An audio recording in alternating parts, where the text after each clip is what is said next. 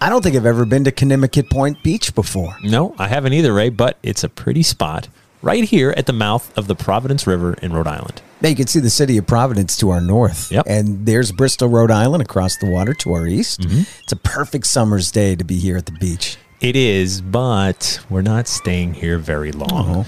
Our destination is a little over a half mile out there on the water. Oh, I'm guessing you're talking about the lighthouse. Not just any lighthouse, that's Conimicut Lighthouse. It's old, historic, the history is both dark and lonely. And if we're to believe the Coast Guard, the Conimicut Lighthouse is haunted.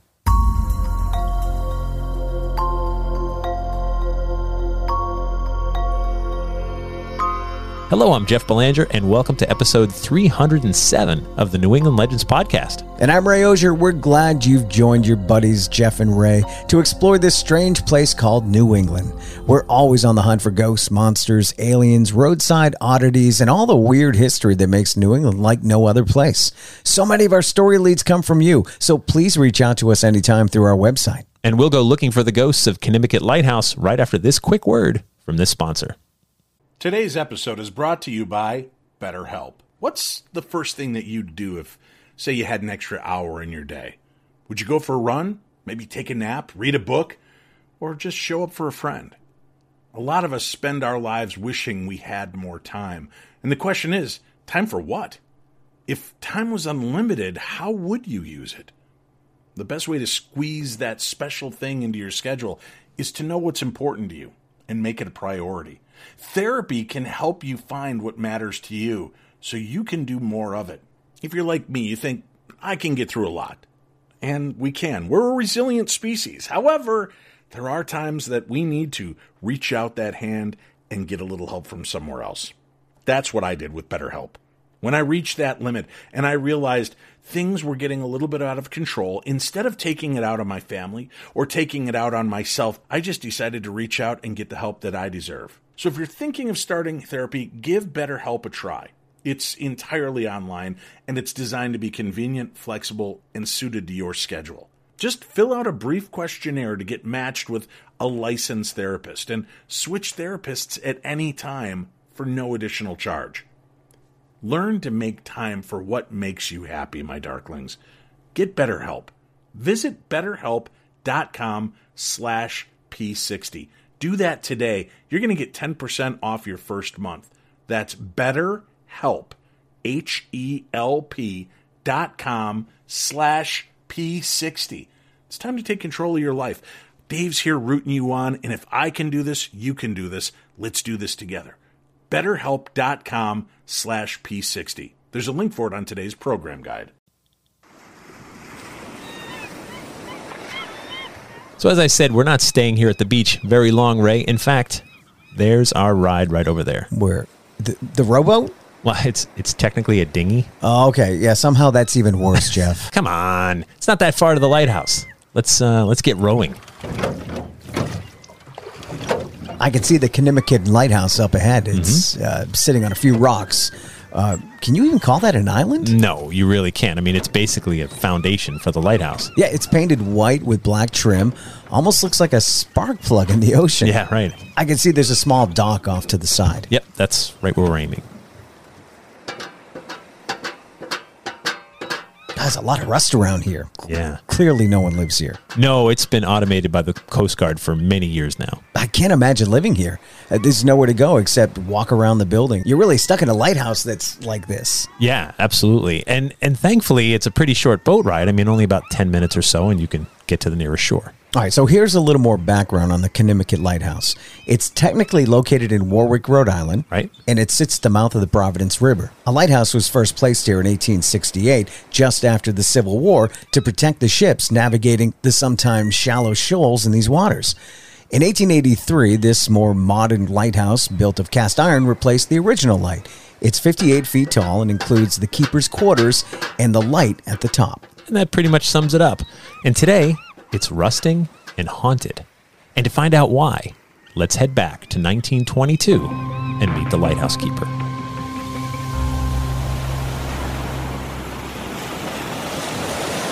It's early June of 1922 here off the coast of Warwick, Rhode Island. Warren G. Harding is the President of the United States. My Man by Fanny Brice is the number one song on the wireless. The World War ended almost four years ago, so it's still a time of rebuilding and peace. The shipping lanes around Providence are busy. Here at the Conimicut Lighthouse, the work is tedious but critical.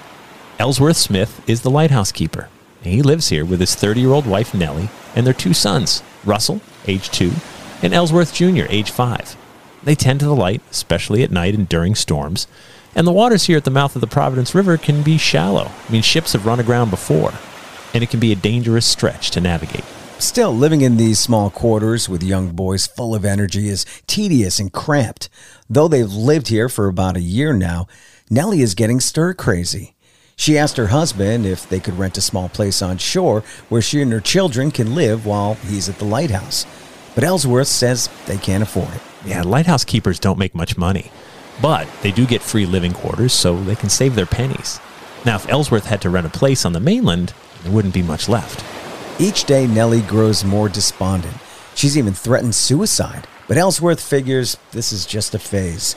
They don't intend to live here forever, just until they can save enough money to make their next move. It's ironic, but the nicest days here are actually the most brutal. But what do you mean by that? Well, when the sun's shining and there's good visibility, there's really not much need for a lighthouse. What's worse is you can see so much life and excitement just a short distance right over there on the shore. Take a look. Oh, yeah, I see what you mean. There's people having fun at the beach. Yeah. There's the city of Providence to the north.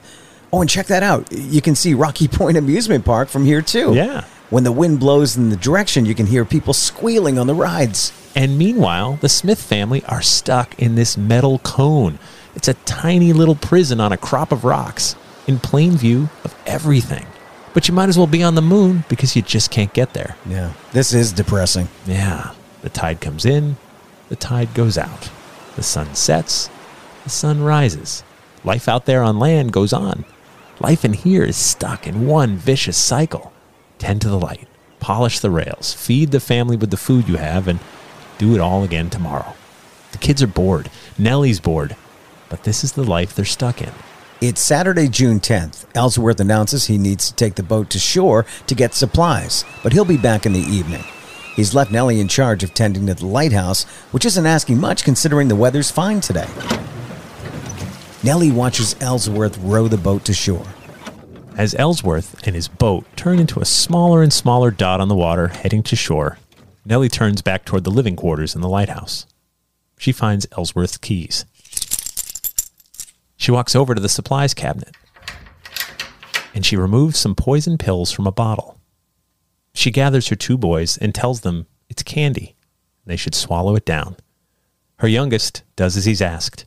Nellie also swallows one of the pills, but her oldest son finds the taste unbearable and he spits it out. Oh, this is terrible. The youngest, Russell, soon falls unconscious. Though Nellie is feeling weak, she lifts him and lays him on the kitchen table. Over in the corner, Ellsworth Jr. is pale and holding his stomach. Nellie seems faint now.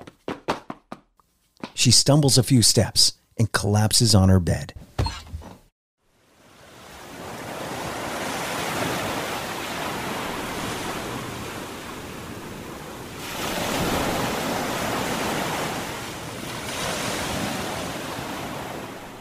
It's 6 p.m., and Ellsworth is hitching his boat back up to the dock of Conimicut Lighthouse.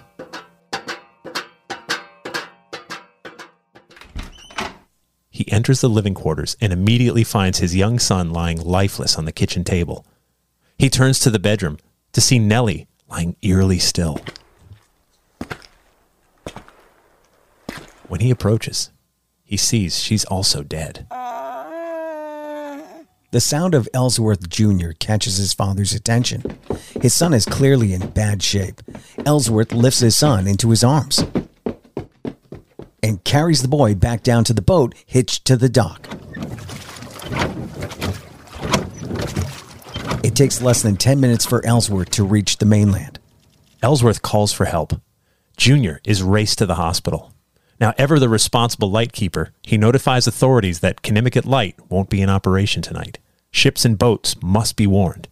With his duties out of the way, the doctors act quickly, and within a few hours, it's clear the boy will recover.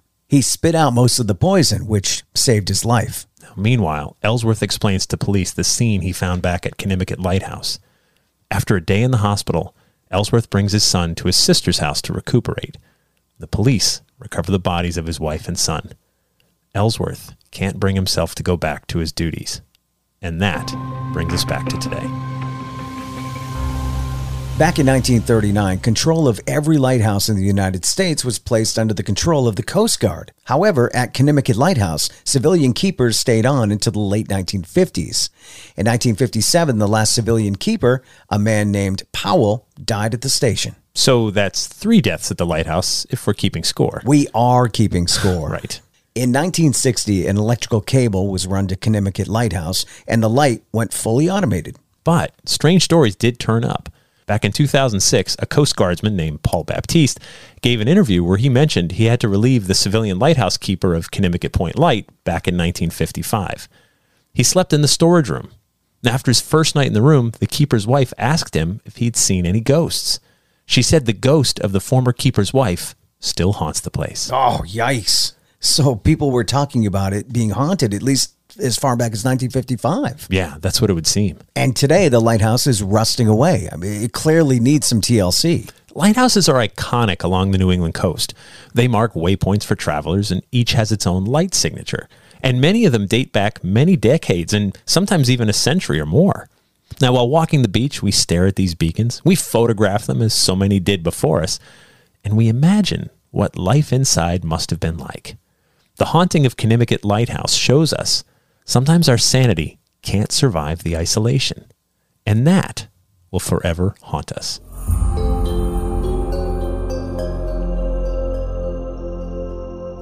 So many lighthouses, so many haunting stories. So true. And that brings us to After the Legend, where we take a deeper dive into uncharted waters and sometimes veer off course. After the Legend is brought to you by you, our Patreon patrons. This legendary group of people understand great content isn't free.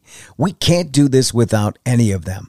If you've been enjoying our journeys together over the years, please consider helping out so we can do even more. It's just three bucks per month, and that gets you early ad-free access to new episodes, plus bonus episodes and content that no one else gets to hear. Just head over to patreon.com slash New England Legends to sign up. And if you'd like to see pictures of Conimicut Lighthouse, historic ones too, click on the link in the episode description or navigate your way over to our website and click on episode 307. So, yeah, lighthouses. They must all be haunted. All of them. Yeah, I mean, Something horrific happened in every lighthouse. or around it, Or around it, perhaps. because that's why the lighthouse is there. Have you seen the movie? I think we talked about this movie with uh, Willem Dafoe. Yes, and um, the guy that played Batman. Yeah. Uh, most guy. recently, yes, Patterson? Pat Robert Pat, Rob Pattinson. yeah, yeah, Robert. yeah. You don't know him. It's Robert. Bob, His friends call him Bob. Bobby. Bobby. Bobby. Bobby. Uh, that was just like this. It was people that just ended up going insane Yeah. because uh, they were living in such tight quarters. And it was polishing the rails Yep. and tending to the light. That's it. That's it. And in that movie, by the way, that lighthouse was on an island. Yes. This is a little bigger. Yeah. There's nowhere to go. It's on a rock. Like you, you're either you're walking on the lighthouse, and that's it. Yeah. Um, I guess at low tide you could make your way on those giant rocks they put out for jetties and things. Yep. But just a couple of them. Yeah. There's no room to do anything. Could go swimming, I suppose. right. I mean, yeah, but it's just you know, if you, two young boys, Yeah. you know, you've got you've got kids. Oh, I I Imagine. freak out if we're anywhere near water. Yeah. Forget the water. Like imagine like Oh, yeah. like you're in this room, right? For for a year. Yeah. I mean, yeah, Oh, okay. It was almost like COVID. It was almost like COVID, right? Except you can go in the yard. The whole house in a yard. Yeah, Yeah. you could go to a park, you could go in the woods, but yeah, no, and um, uh, they were just stuck. And and this was a, a person that didn't ask for it. Lighthouse keepers, they started bringing their families because for that very reason, like out there all alone, it was it was too much. Mm. Yeah. but with your family, you stood a chance. But oh, no one asked for that. Those kids didn't ask for that. Right. I need some company. I'm bringing my family. But then after three days, it's like, can I send them home now? Well, done? Or your family, and so this woman had a Nellie had a long history. Um, apparently, she had become more despondent throughout the year. She hated it, wanted to live on shore, but they didn't have the money for that. Mm. So I get it. Um, you know, it, it's it's a special type of person that could be a lighthouse keeper. Which is why it's all automated now, right? Because there's so so many stories like this. This isn't unique. Yeah. we've done other haunted lighthouse stories over the years. How many places do you think share equally the beauty and the horror? Oh yeah, You know what I mean? Question. Yeah. Because we, like you, like you said in the in the podcast, we, um, we, uh, or in the story, we take pictures of We do. lighthouses. We stand We in can't help them. We think they're beautiful. Let's go see the lighthouses on the Cape. Yep. And you take the tour, um, and then at the same time, a lot of horrible things happen in these things. Yeah, yeah, or, or nearby in the water for sure. So, so it's when you're if you're somewhere on a beach or whatever and you see a lighthouse, can you not take a picture? You take a picture. You're at taking a- lighthouse. You're like, oh, I'm like Ansel Adams. Let me just get let me really let me really line this one up. You know, you're suddenly like, Yeah. you're, like, oh, this, maybe this will be like a print I'll get made and put it, and then you look at it, you're like, a eh, postcard. it's a- yeah, it's a lighthouse. Somebody's going to buy this. Yeah. Um, speaking of pictures and lighthouses, didn't Frank just do an interview about Yeah. his uh, photography when it came to lighthouses? Our buddy Frank Grace, yeah, Yeah. he's he's um he photographs creepy places or places that are pretty and makes them look creepy. right, but it was specifically lighthouses. I think this interview that Okay. I just saw with him. Yeah, might have been. Yeah. he's kind of a big deal. He's kind of his. He's kind of a big deal. He does calendars. Yeah, I got Um, a calendar. Oh, it's it's May, so uh, I just like that picture so much. I didn't want to. Yeah. I'm gonna. Okay, fix Ray's fixing the haunted Only New England you calendar. always bring this up from time to time, It's, and then I uh, always forget to do it. So it's, June- two months. June. Two months back. Yeah, that's all right. Not too bad. Smith's Castle. Yeah, missed Oh, that oh, one. oh, oh, oh my God! Are you serious? Oh, that's right. July is a lighthouse. That is Portland Headlight. Portland Headlight in This Maine. is so weird. All these Mm. little coincidences. See, and here we are. So uh, there was one more story related to um, Conimicut uh, Lighthouse. So in the summer of 1960, the officer in charge, Sam E. Harris, and a man named Mickelson, awoke to find bloody footprints leading from the boat landing right into the kitchen Oh no! of the lighthouse. Yeah, I know. Uh, so the two men, um, they were like, okay, what's going on? They, they, it doesn't take long to check out a facility of this size. It's not very big. There's no one in there, but there's the bloody footprints.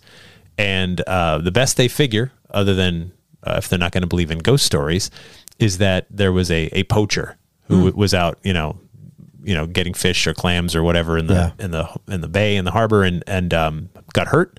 Went into the lighthouse to get first aid supplies and then left. And they did say um, after that they did lock the door at night because I can imagine yeah. you stay at a place like that. Do we really need to lock the door? I mean, who's going to show up? now, were there footprints going out? They saw their footprints know. going in. I, I read you what, what they had. Mm. So uh, yeah, no, that's that's. I mean, imagine that. You're like you're like okay, I know like people have died here and Yeah. and like committed suicide because they couldn't take it, and then you wake and you see bloody footprints. I'd be like, they just stop at the table. checkmate. Yeah, yeah, all Then- done. Yep. And How do you uh, st- spend the night? uh, just set that thing on autopilot, and we're gonna we're gonna just row the boat to uh, the beach there and Yeah, get some uh, Del's lemonade and Narragansett beer and have some clam fritters. yeah. And with that, One more, one more. Uh, Oh, go ahead. comment here. Uh, the story of the murder suicide was reported in the New York Daily News, June eleventh, nineteen twenty-two. So this event did make uh, news pretty far and wide um, because it is so tragic, and I think it's so relatable. You know, like everybody can just imagine what that life must be like, Mm. and that and then add family members to that. right, and little kids, and yeah, it wouldn't be easy for sure. Tragic. Tragic tale, haunting tale, and that lighthouse is still out there rusting in the water.